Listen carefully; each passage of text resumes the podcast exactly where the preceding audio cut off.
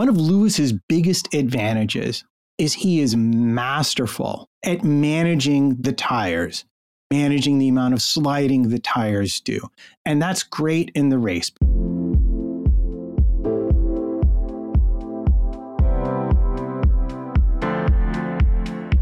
We may have had a large summer break, but another F1 weekend brought more rain and more pain for Mercedes fans as a bad strategy call at the start of the Dutch Grand Prix cost the Silver Arrows dearly in what was looking like a promising weekend.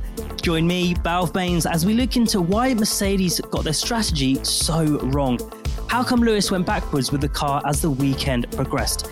And regardless of all that, did Mercedes actually finish with the second fastest car of the weekend?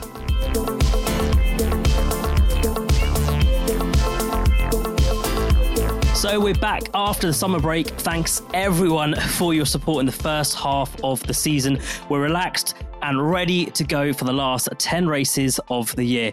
Joining me today to discuss the weekend just gone, we have Sky Sports' Cara Bostock and Matt Trumpets from the Missed Apex podcast. Cara, how are you doing? I'm good, Balve. I'm excited to be talking about Mercedes. I feel I've had my general F1 cap on, and now I've got my Mercedes cap firmly back on for this.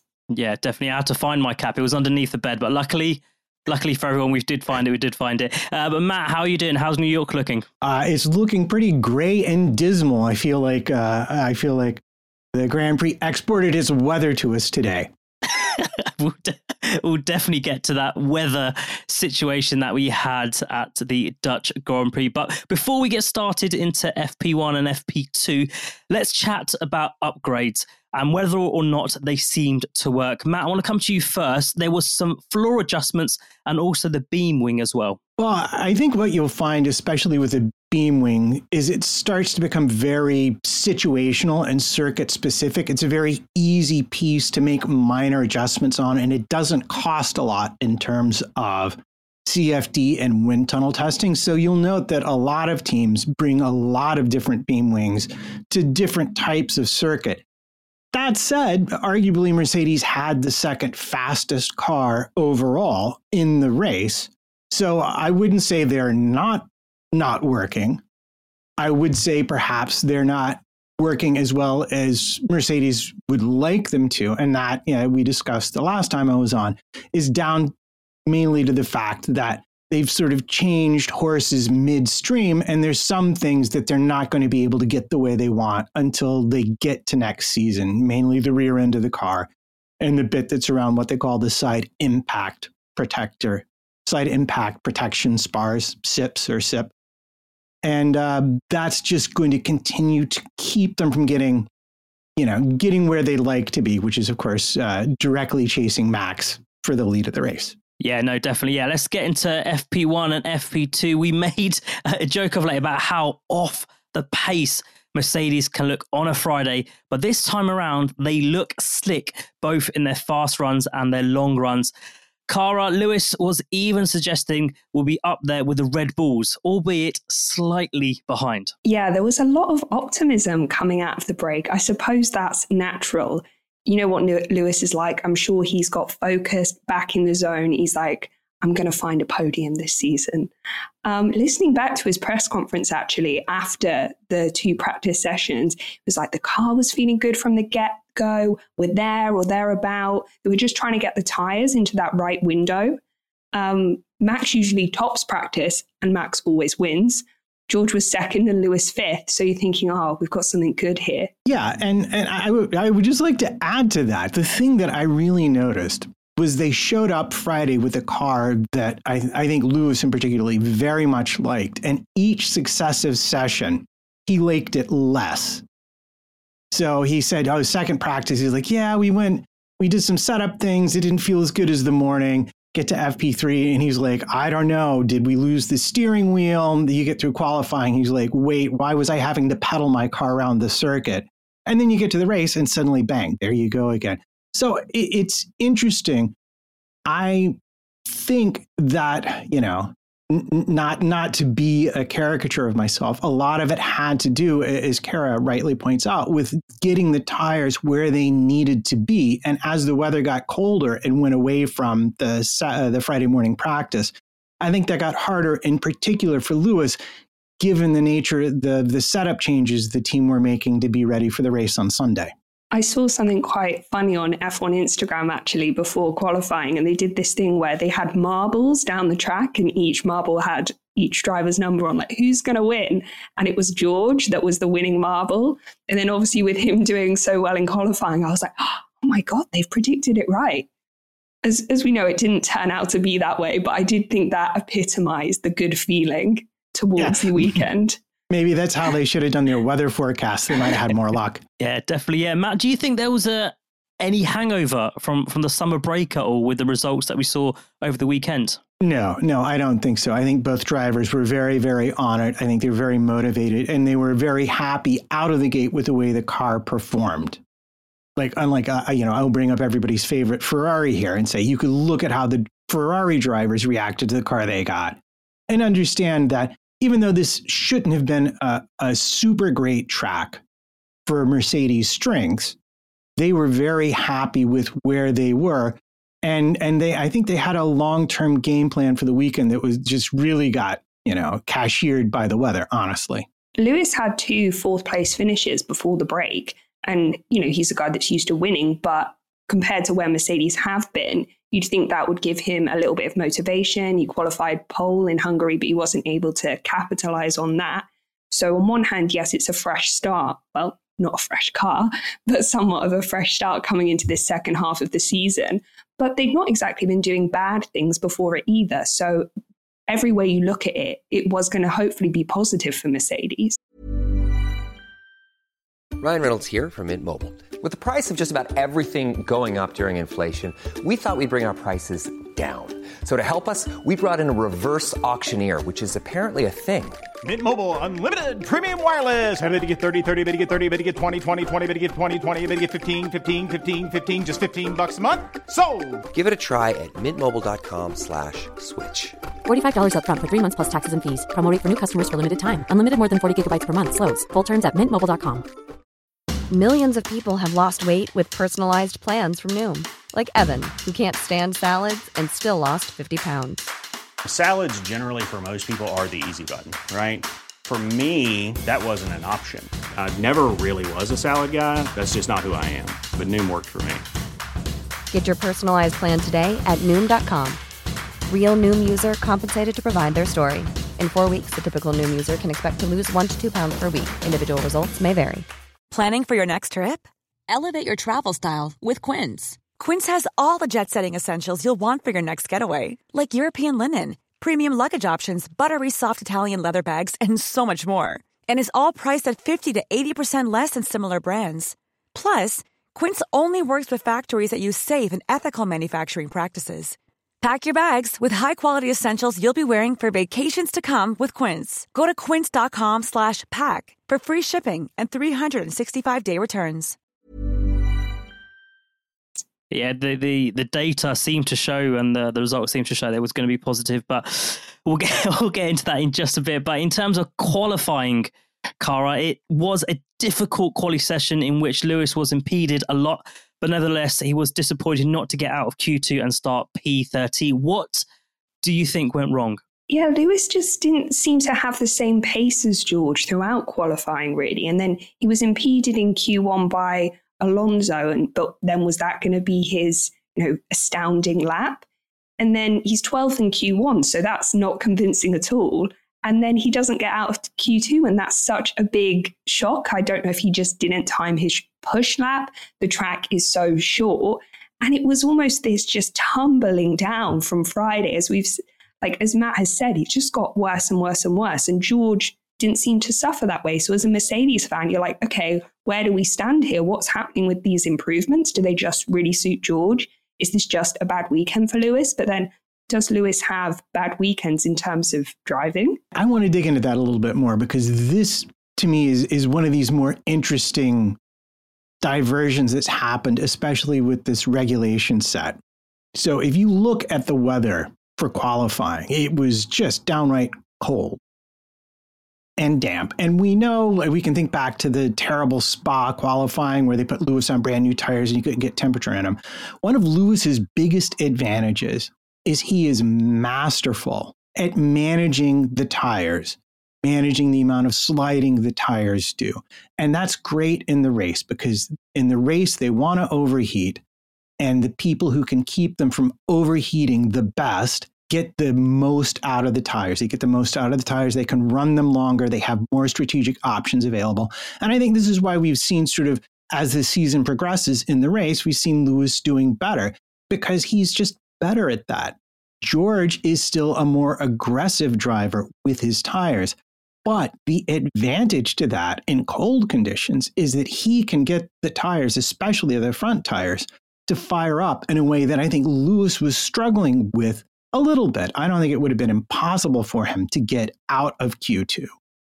But then we get the impeding which put him out of sequence with the drivers around him, which meant that every time he was trying to go fast, he was running into drivers who were slowing down. And that cost him ultimately the battery he needed and the tire temperature he needed to really be able to exit Q2 and make Q3. I don't think it was a lack of pace. I think if you put him out there on track, let him do his own out lap and do his own fast lap at the end, because he did, he missed out on really the last full lap of track evolution as well because of the timing of his run. He didn't get back around and he'd already done two sort of push kind of laps. So he had the ability to make it out, but it really it was just a team and a timing thing. And we saw other drivers. I saw Ocon just get absolutely hammered by a Red Bull that decided to do two push laps in a row, completely put him out.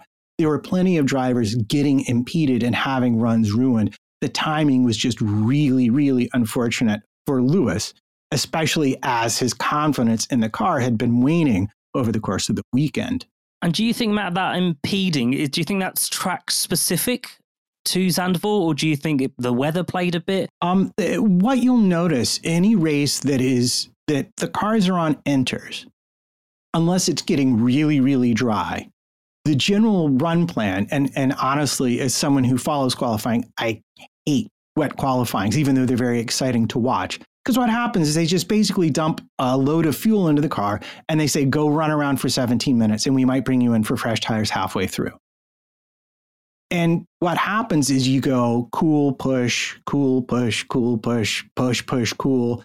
And as time runs down, the team continues to recalculate. And then maybe at a certain point, if you're in the drop zone, they might bring you in for fresh inters to give you one or two more shots uh, depending upon what they think you're capable of. But it makes it really hard to follow the on track action because it never stops. Whereas in a dry quali, you go out, you do you do a push lap, a cool lap, a push lap, you come back in, and then you go back out for the last bit, unless you've done well enough that you know that the times aren't going to kick you to, kick you to the curb, so to speak.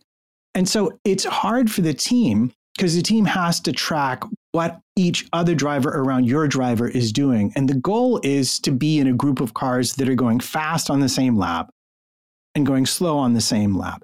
And what happened with the impeding, um, to the best of my memory, was essentially he got a half halfway through a push lap, and then something happened that just ruined it.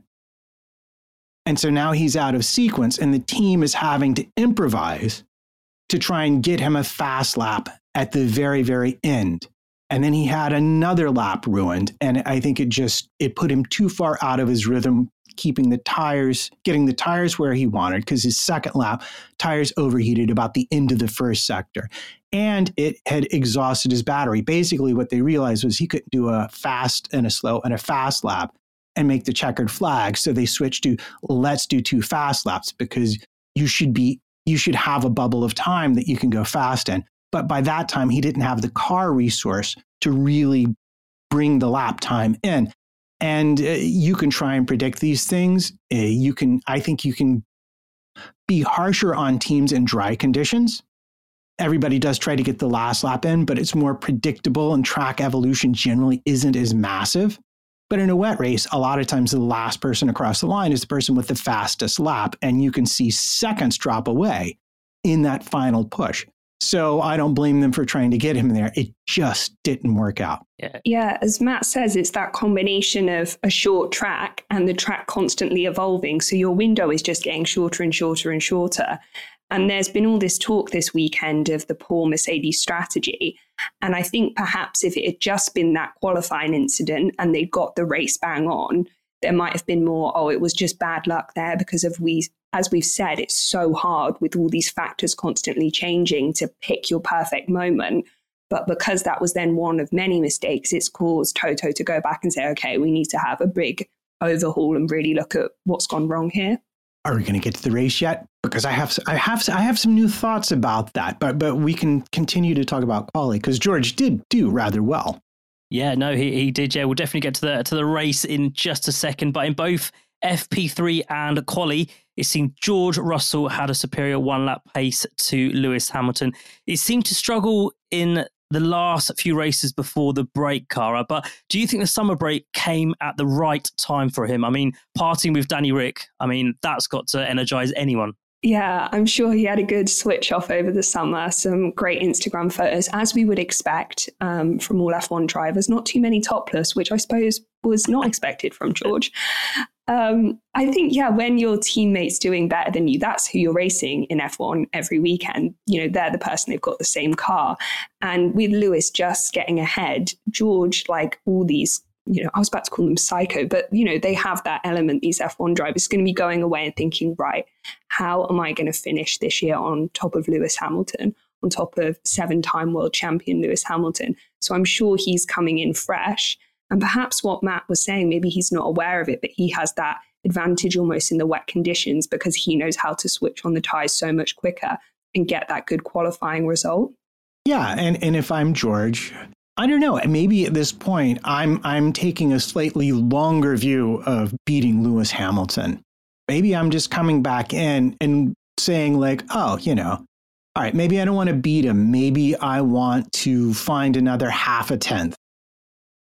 And then he walks into a situation where he gets a car he really likes the feel of. And as the weekend goes on, the track temperature and the conditions really come towards him in a way that he's not having to think about the tires and manage them as much as I think he often I think he often really does just overheat the tires and then get hung out to dry trying to keep them from going uh, completely off the boil.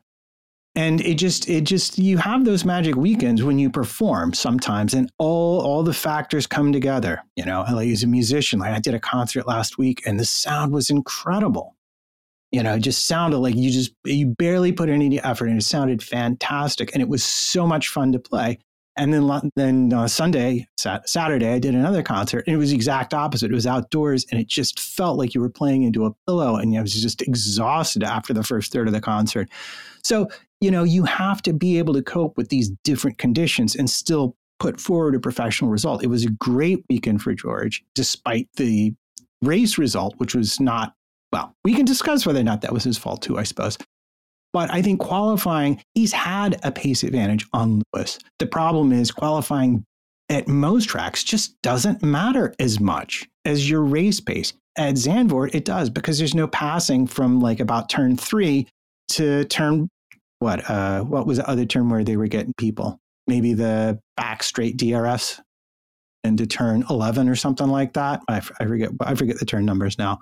But there was really only one, two, maybe three places you could pass on that track. Whereas at Spa, there was a lot more places we saw people making passes happen. And also Zandvoort is known to having uh, quite a short pit as well. So I think that goes into comes into play as well. Lewis was obviously downbeat afterwards and talked about a lack of confidence in the car. So, Matt, the Friday versus the Saturday kind of sums up the W14, doesn't it? Well, yeah, it is. As as they have often been fond of saying, it is a diva. It it can be unpredictable, and they don't fully understand it. I think even now, I think they understand it enough to make it better to optimize what they have but it will still be um, it will still be unpredictable to them. And in fact, um, Alex Albon made a comment after the race that, that really kind of caught my attention because you know as much as much as we expected Mercedes to be decent,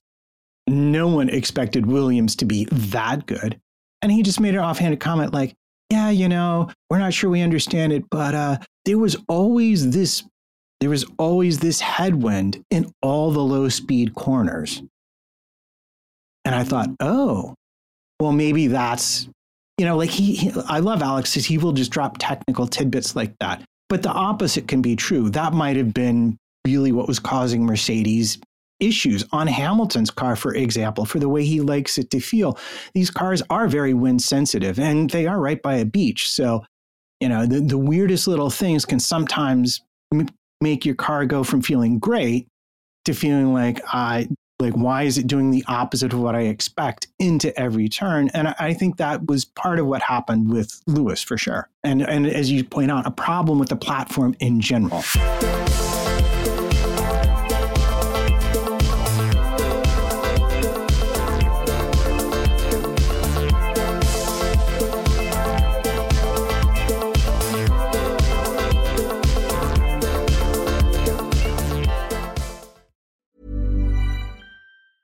It's that time of the year.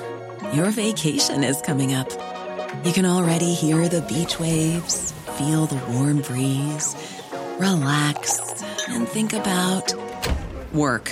You really, really want it all to work out while you're away. Monday.com gives you and the team that peace of mind. When all work is on one platform and everyone's in sync, things just flow wherever you are. Tap the banner to go to Monday.com. Everyone knows therapy is great for solving problems, but getting therapy has its own problems too, like finding the right therapist, fitting into their schedule, and of course, the cost. Well, BetterHelp can solve those problems. It's totally online and built around your schedule. It's surprisingly affordable too. Connect with a credentialed therapist by phone, video, or online chat, all from the comfort of your home. Visit betterhelp.com to learn more and save 10% on your first month. That's BetterHelp, H E L P. Let's go on to the race itself then. Uh, Matt, let's talk about your two favorite things in the world tires and strategy. Yeah. Simulations suggested there were already a load of tightly contested strategy options for the race, and that was before the weather was even taken into account. What was Mercedes' intended strategy, and how did the rain catch them out so much? Uh, Cara said earlier that they had a poor Mercedes strategy. So why do you think that played into into the into the hands of, of the drivers? Well, I think we can start with the fact that, uh, as I'm sure everybody knows by now, Lewis started on the medium tire, which was the tire for the one stop strategy. And if you recall, about a year ago, up until the virtual safety car, they looked to be making pretty good on that strategy at this racetrack. So I think, given Lewis's starting position, they were taking a gamble on the medium tire. Either if it stayed dry, a one going for the one stopper, which they thought they could pull off based on you know last year's result, or hopefully the rain showing up after everybody had to make their first pit stop, thereby giving Lewis a 20 second advantage or so, which I think is about the pit delta. So I think for Lewis, they were going to see if they could go one stop because of his starting position. And I think for George, I mean, he was starting third. His job was they were going to do, they were going to try and stay close enough to undercut whoever was in front of him and be involved in the pit strategy in that front group, which looked to be a two stopper, the quickest way round, according to Pirelli, all of whose calculations were based on very little data and the hilariously fun notion that it would stay dry the entire time. As Matt said, that's a, an interesting way of looking at it, that they had almost they were maybe too fixed in their strategy. If they're thinking, right, Lewis, we're going to do a one stop going into it, you imagine an F1 strategy crew as constantly reacting, predicting, but the rain comes. And in the back of their mind, they're, you know, they're almost going back to their default, like, oh no, we're, we're holding Lewis out longer. He's going for a one stop. I know that might be a basic way of looking at it, but is that the thing that's caused the hurdles here? They've not straight away gone, oh, yeah, let's get him in. They've referred back to the norm where they've not calculated in any of this rain. Uh, well, that to me is the most interesting question here. I think, and you're like I, I went and read through a transcript of some of the team radio chat, and I think George, at least, was happy to stay out far longer than was sensible. He was on the soft tire. But you can go back and look at the gaps uh, to the leaders and see that by time you got to the start of lap four, which was the lap that Hamilton came in on, he'd he'd um he'd gone from seven seconds uh, from about 20 seconds back of Perez to 26 seconds back of Perez. Like, like they were losing. I, I want to say it was 16 seconds on that lap, and I think it was over 20 seconds on the following lap, especially with Lewis, um, because he was on the medium tire and it immediately lost temperature. And here, I do wonder um, if you have a point that they were thinking too much that really, well, you know what it is? They believe their own forecast more than their own eyeballs. I, I think, and I think this is often an issue with Formula One teams. Uh, they're glued to the weather radar, and the, and the little bar says, oh, rain easing in three minutes, blah, blah, blah, blah, blah. And they're like, no, no, we're going to stick it out. It's going to ease. And then you save yourself, you know, then you save yourself 40 seconds worth of pit stops, roughly. But it was heavier than initially predicted. So they were also losing massive amounts of time. You know, and it was only, only the only thing that saved the people who stayed out was the uh, Sargeant safety car, honestly, because because they were done otherwise. Do you think Cara, the strategy team, have been guilty of not being flexible enough in terms of the strategy? Yeah, I suppose that point I initially made, that's the way you first look at it. And Mercedes are a team that I think are known for really strong strategy. I think that's why we're talking about it so much because it's a bit of an outlier.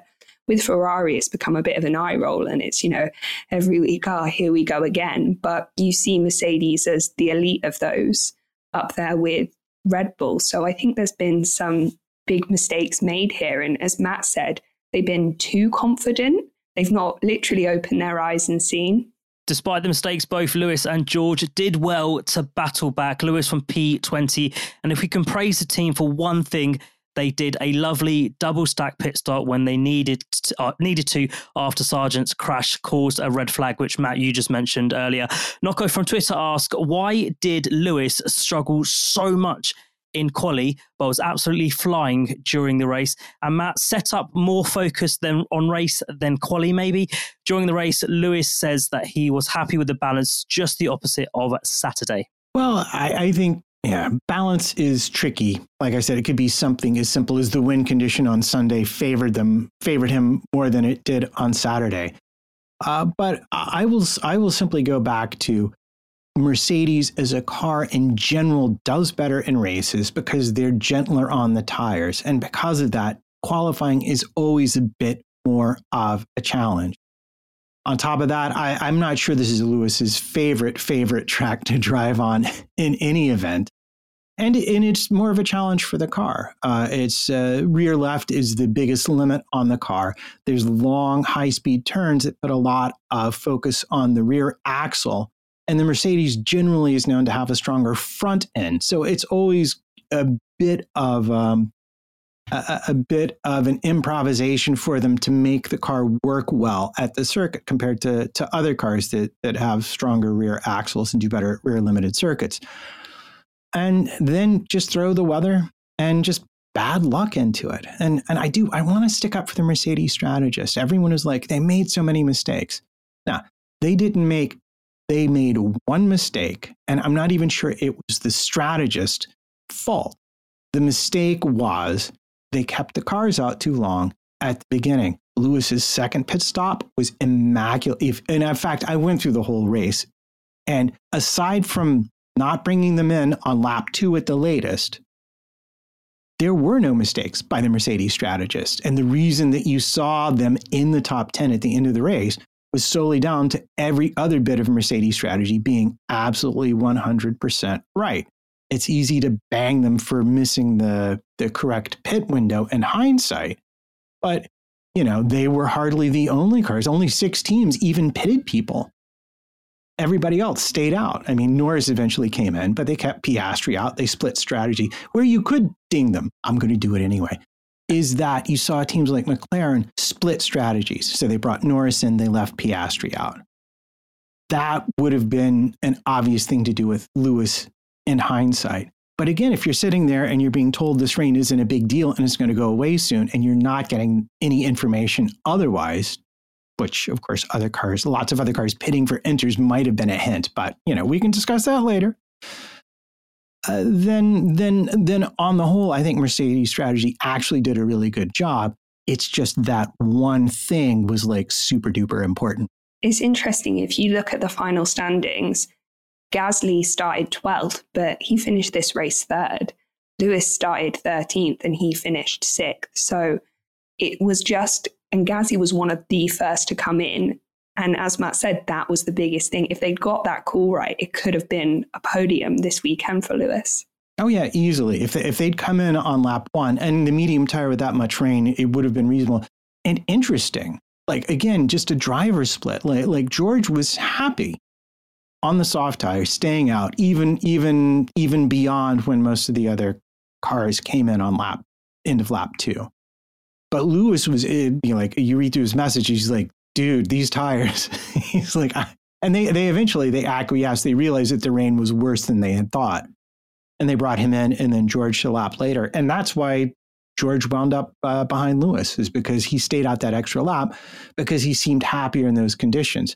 And at that point, it would have actually probably been worth keeping him out there with Albon because then he would have been in that Albon contingent. So again, maybe uh, you know I, I have this question sometimes if maybe their commitment to being absolutely fair to the drivers in strategy terms sometimes keeps them from splitting things although i do believe the strategy was split at the start. But in the heat of the moment they're like we're going to do both the, we're going to do the same thing with both drivers so they don't yell at us afterwards. And i wonder if sometimes that does make their life harder uh, Zhou's crash seemed another moment of drama and a red flag that seemingly benefited Mercedes. But on the restart, George Russell picked up a puncture following a, a crash or clash with Lando Norris. So, Cara, was he unlucky or should he have left a little bit more room in that incident? I think he was unlucky. I think when you watch it back, it's one of those things, it's a racing incident and there's not much in it. I think us in the media, you can look into a little bit and think maybe is he frustrated at that point? You hear him saying on the radio, you know, I was predicted a podium in this race, and he's starting to, you know, really, really fight for it. But it was one of those that it was an unlucky weekend for Mercedes, really. And I think, yeah, just with the conditions not dry yet, he's just got that one wrong. I'm going to very politely disagree with you. I think uh, when it comes to the Norris incident, I think is very much on Lando. Now, that said, it's barely an incident. George had passed Lando, and Lando was coming back to try and make the pass in, into the chicane, into the chicane there, and he just just turned in a little too soon because like I, I, watched the onboards for both and george's onboard he could have maybe been half a tire width farther right but that's all the room he had to give. But Lando being on the outside of the first turn could have gone deeper before turning in. And it, and it just honestly, and having had this discussion um, uh, in Austria about how difficult it is to see around those 18 inch wheels and to know where your the endplate of the car really is uh, to me, that very, very, very much falls into the margin of error, probably for both drivers. But if anyone was pushing it there, I, I think it was Norris a little bit because he was he he is the one who had caught and was trying to be the other driver into the corner. So to me, uh, just as as a non FIA judgment, I, I make two judgments. One, who has more room? Whoever left the least room uh, gets the blame. And two, he's coming from behind and trying to overtake. So that's always a little more responsibility on the overtaking driver to make a safe overtake. And it was just bad luck that Russell picked up a puncture there. Because otherwise, you know, he was still on for a point finish, uh, despite the disaster of, of, of the race that had already unfolded for him in many ways. I do think, however, the Tsunoda incident is the one we should be talking about because Tsunoda got a penalty for it. But I'm not convinced that was entirely Tsunoda's fault. I think George could have left him a little bit more room because, based on the way he was driving, it kind of looked like to me he's just sort of pulling out of the way and saying, Yep, go by me, George, and then smack. And he picked up damage to his wheel cover from that. It got cracked and he had a vibration from then on. I like it when people disagree with me. I think it, it makes for good. I've we've had your friend from Missed, A- Missed Apex on the podcast before, and he's very good at disagreeing. Spanners, so, yeah. Yeah, Spanners. Oh, Lord, I've... yes. Yeah, tell me about it. Spanners, wherever you are. yeah, big shout out there. No, I think it's, you know, we can look at it both ways. I say very diplomatically, but the FIA did sort of take my position and that there wasn't much into it. And you say sort of Lando was the only one with the room, but when you're both in that sort of racing mode and he's trying to come round and George is the one there making the move, I yeah, I, I think it was just unlucky for him. Yeah, unlucky into an unlucky race in many ways, I think. Lewis was perhaps a little disappointed not to get past Sainz at the end. You would have hoped a low fuel Mercedes would outstrip the Ferrari, as that's always been one of the W14's strengths. Well, yeah, it, it has. And I would think on a perfectly dry track, that pass would have happened. But I'll note that we had no DRS for the end of the race. And we also didn't have a standing start at the end of the race. And, you know, I, I would need to go back and look. But honestly, how many overtakes did we really see without DRS that weren't Alonso at the start into turn three? I, maybe one or two. It's very hard to pass at this track. It's especially hard when the track is wet and there's a narrow line that you can run. And it's supremely hard if you also don't have DRS. And Ferrari, for all their other foibles, have always been very good at acceleration. And you look at turn 13 down the main straight, Ferrari has an advantage there on throttle. And I think that's that was one of the turns. It was 11 or 13, but but Lewis was struggling a bit to stay close enough going into that long straight to be able to take full advantage of of of his car. And there just there weren't enough laps. I think with enough laps, that pass would have happened because Ferrari's rears would have gone off and then he'd have been round them. But there weren't enough laps left. And and that's why, as much as I understand it from a safety point of view, I'm a bit sad they didn't gamble on a standing start again. I think we need to remain positive on this Mercedes podcast because um, that's quite a big statement um, with how the season's gone. But on first glance, you can go, shouldn't Lewis with the race pace be getting past Sainz? But Matt's just spoken through there, all the different factors that were up against them. We forget it's where, We forget how hard it is to pass in Zandvoort. So I don't think we can still deny the race pace because Lewis came through the pack well at different points. And at the end of the day, that is the most important thing in Formula One. So looking forward, that's still something to talk positively about. Who do you think left uh, Zandvoort a happier driver, Lewis or George? Do you think, Cara? Surely Lewis. Yeah. Yeah, George is, you know, he's got that puncture and he's finishing way, way down. And Lewis started 13th and he's up to sixth. So actually, that's still a good race. He's obviously had the safety car that's allowed him to do that.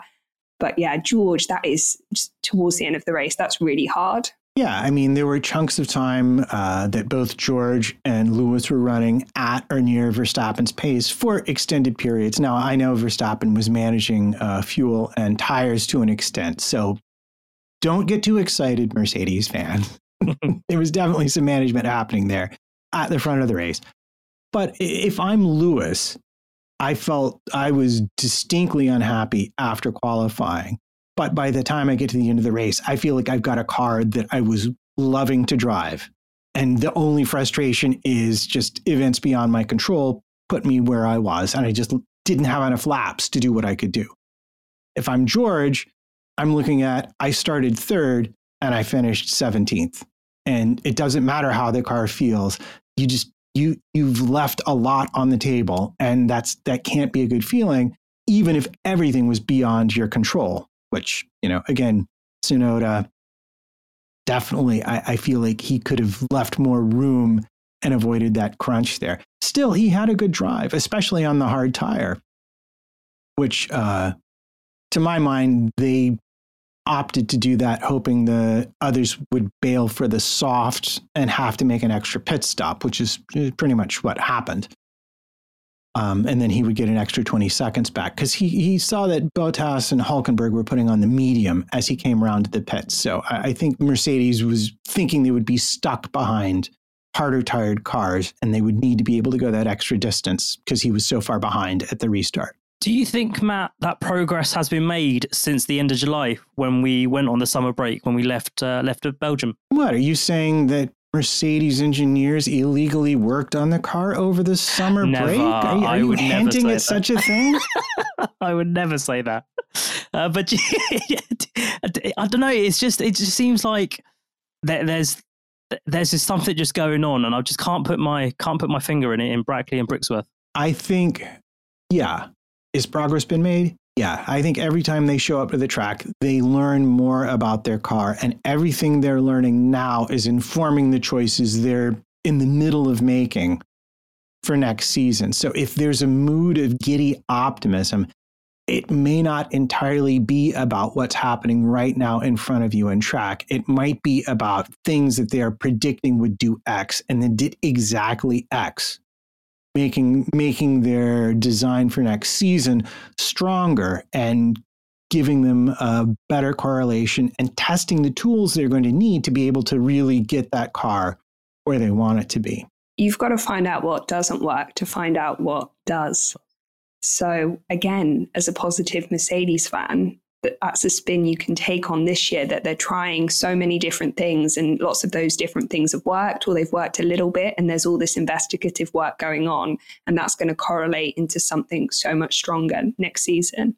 It's like running a marathon with shoes half a size too small and still finishing second. I mean you know like it's like it's it's got to be a good feeling to know you've got those sorts of limitations at the start of the weekend and still be able to convert with a third. I mean, the car was fast. They got a third in qualifying. They had a six, and you know, had they not missed the one strategy call, probably a podium here in very changeable and difficult conditions that both drivers coped very well with. There's not a lot to hate about this weekend, aside from geez, would have been nice if they brought Lewis in to get off the medium tire once they saw how heavy the rain was, like lap one or lap two, like most uh, most the majority of other teams did. Planning for your next trip? Elevate your travel style with Quince. Quince has all the jet-setting essentials you'll want for your next getaway, like European linen, premium luggage options, buttery soft Italian leather bags, and so much more. And it's all priced at 50 to 80% less than similar brands. Plus, Quince only works with factories that use safe and ethical manufacturing practices. Pack your bags with high-quality essentials you'll be wearing for vacations to come with Quince. Go to quince.com slash trip for free shipping and 365-day returns. Hey, it's Paige DeSorbo from Giggly Squad. High quality fashion without the price tag. Say hello to Quince. I'm snagging high-end essentials like cozy cashmere sweaters, sleek leather jackets, fine jewelry, and so much more. With Quince being 50 to 80% less than similar brands. And they partner with factories that prioritize safe, ethical, and responsible manufacturing. I love that. Luxury quality within reach. Go to quince.com slash style to get free shipping and 365 day returns on your next order. Quince.com slash style. And that leads us nicely to a question from Peter on Twitter. So even if Mercedes managed to build a car that can compete with Red Bull next year, do you think that they now have the operational and strat- strategic talent to compete with Red Bull over a course of a season to win a championship? What do you think, Cara? Yes. I thought that was quite a, well, a strange question. They've won, what, eight of them? Of course they do. I know there's been some moving about behind the scenes and different people go to different places and they've had a few years where they've been off the pace, but I don't think that's been because of the team behind the scenes. I think it's been because of the car, which I know is a result of some of the teams behind the team, some of the teams behind the scenes. But pit stop wise, you know, we're not quite getting to the two second Red Bull mark, but that's always quick. Strategy wise, I've said the reason this weekend's such a big deal, and Matt said it was only really one mistake, is because Mercedes don't tend to make these sort of mistakes. They're Mr. Consistent across the board. So I think as soon as they have the car that matches their ambitions and matches the talent of their drivers, everyone will just step up and they'll get back into that role that they're used to of being at the top of being consistent and having that confidence in themselves. Yeah, so I think the pit stop thing is actually the more interesting of these two. Because if there's one thing you can say about Mercedes, is their pit stops are slow compared to a vast majority of the field. They have been slow and they continue to be slow. And it becomes at a certain point uh, what I like to call low hanging fruit. And I'm just, I get more and more curious why they have not spent any time or effort that is visible on improving those pit stop times. And there may be a very good explanation for it. They might have sat down and said, well, we could have 2.3 second pit stops, but we'll get three five second pit stops out of it. Whereas we can say at three second pit stops and have nothing but three second pit stops. And actually turns out it's more time to have the fast one and the occasional slow one than vice versa. I mean, maybe they really sat down and did that math and they decided they're happy where they are and they're going to stick with it. So good for them. But it's hard to believe because you see Red Bull pull off pit stops like that. You see Williams pull off pit stops like that. You, you see other teams pull off pit stops like that. And it's possible, kind of thing you think they'd want to optimize more. As far as strategy goes, I, I think my take on that is uh, they've always had the strategic talent where they get into trouble is when they get outside their predefined roles. When they led the races all the time, their strategies were very strong. When they were suddenly in a position of having close challengers, they would find situations, new situations would arise. It's just like lottery tickets, rolling the dice enough time. If, if flip a coin, eventually you flip 50 heads in a row. Eventually you get these weird situations show up. They're not prepared for them. They do the best they can, and then they look at it afterwards, and now they have a whole new set of procedures when they're in this position, so they don't ever ever get it wrong again. So, uh, like like like Cara said there, it's a situation where sometimes you have to you have to learn what doesn't work. So yes, if they find themselves chasing Red Bull, they will be in a new strategy position, and it might take them time to adjust to that. But uh, that's not something I would be concerned about them being able to do after winning how many straight constructors championships in a row uh, they'll figure it out trust me i think that's an interesting point you make about the pit stops because as that question was asked i just sort of dismissed it there but when you think about f1 it's all about those tiny little things and excelling at every single one and then it coming together I think about it was British cycling years and years ago. We used to be absolutely pants at cycling in Britain. A new leader came in and he was like, focusing on how the cyclists wash their hands, like what kind of different seats the material was, all these tiny, literally minute things. And now Great Britain is known as this, like he brought them up to this incredible feat of cycling. And he did that through all these tiny, tiny details. And you think that is how an F1 team is run.